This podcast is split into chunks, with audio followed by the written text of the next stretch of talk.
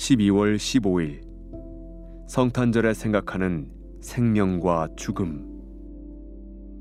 도둑이 오는 것은 도둑질하고 죽이고 멸망시키려는 것뿐이요. 내가 온 것은 양으로 생명을 얻게 하고 더 풍성히 얻게 하려는 것이라. 요한복음 10장 10절. 이 묵상글을 쓰려고 하던 참에 마리온 뉴스트럼이 하나님의 부름을 받았다는 소식을 들었습니다. 그녀와 그녀의 남편 엘머는 우리 교회 교인들 대부분이 태어나기 전부터 우리 교회의 교인이었습니다. 그녀는 87세를 일기로 생을 마쳤으며 그들은 64년간의 결혼 생활을 이어오던 중이었습니다.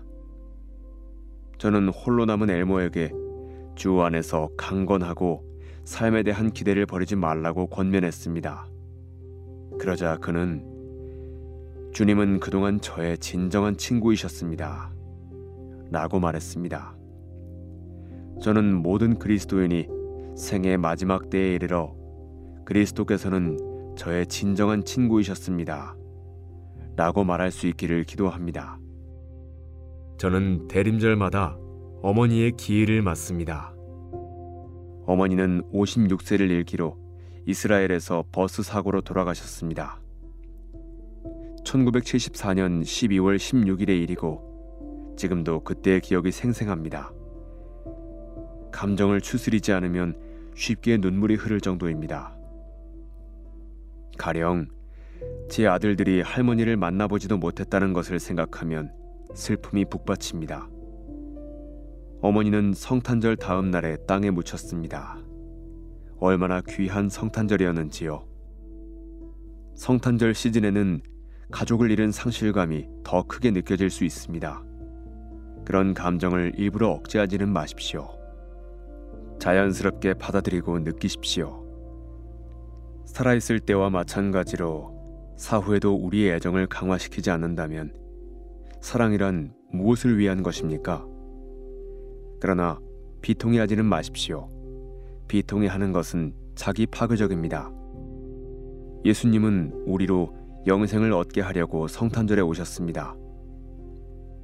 내가 온 것은 양으로 생명을 얻게 하고 더 풍성히 얻게 하려는 것이라. 요한복음 10장 10절. 엘머와 마리오는 그들의 말년을 어디에서 보낼지 의논했었습니다. 그리고 엘머는 나와 마리오는 우리의 최종적인 집은 주님과 함께 있는 것이 될 거라는데 의견의 일치를 보았습니다. 라고 말했습니다. 당신은 고향집에 가고 싶어 안달이 납니까? 저는 명절이면 집을 찾아오는 가족이 있습니다. 고향 방문은 기분 좋은 일입니다. 그것이 기분 좋은 이유는 우리가 존재 깊은 곳에서 궁극적인 본향을 지향하도록 운명 지어졌기 때문입니다. 다른 모든 귀향은 이 궁극적인 귀향을 미리 맛보는 것입니다. 이렇게 미리 맛보는 것은 참 좋은 일입니다. 본향을 대신해 버리지 않는 한 가족과 함께 시간을 보내기 위한 귀향은 참 좋은 일입니다. 하지만 성탄절 연휴 기간에 누리는 온갖 달콤한 것들이 궁극적이고 위대하고 완전한 만족의 달콤함을 대신해 버리지 않게 주의하십시오.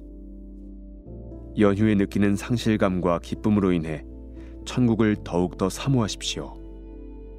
양으로 생명을 얻게 하려고 예수님이 이 땅에 오신 것이 성탄절의 핵심입니다.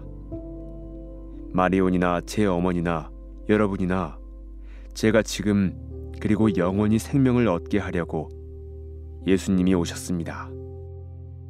영원의 샘에서 생수를 마심으로써 이번 성탄절에 당신의 지금을 더 풍성하고 깊게 하십시오. 성탄절이 가까이 다가오고 있습니다.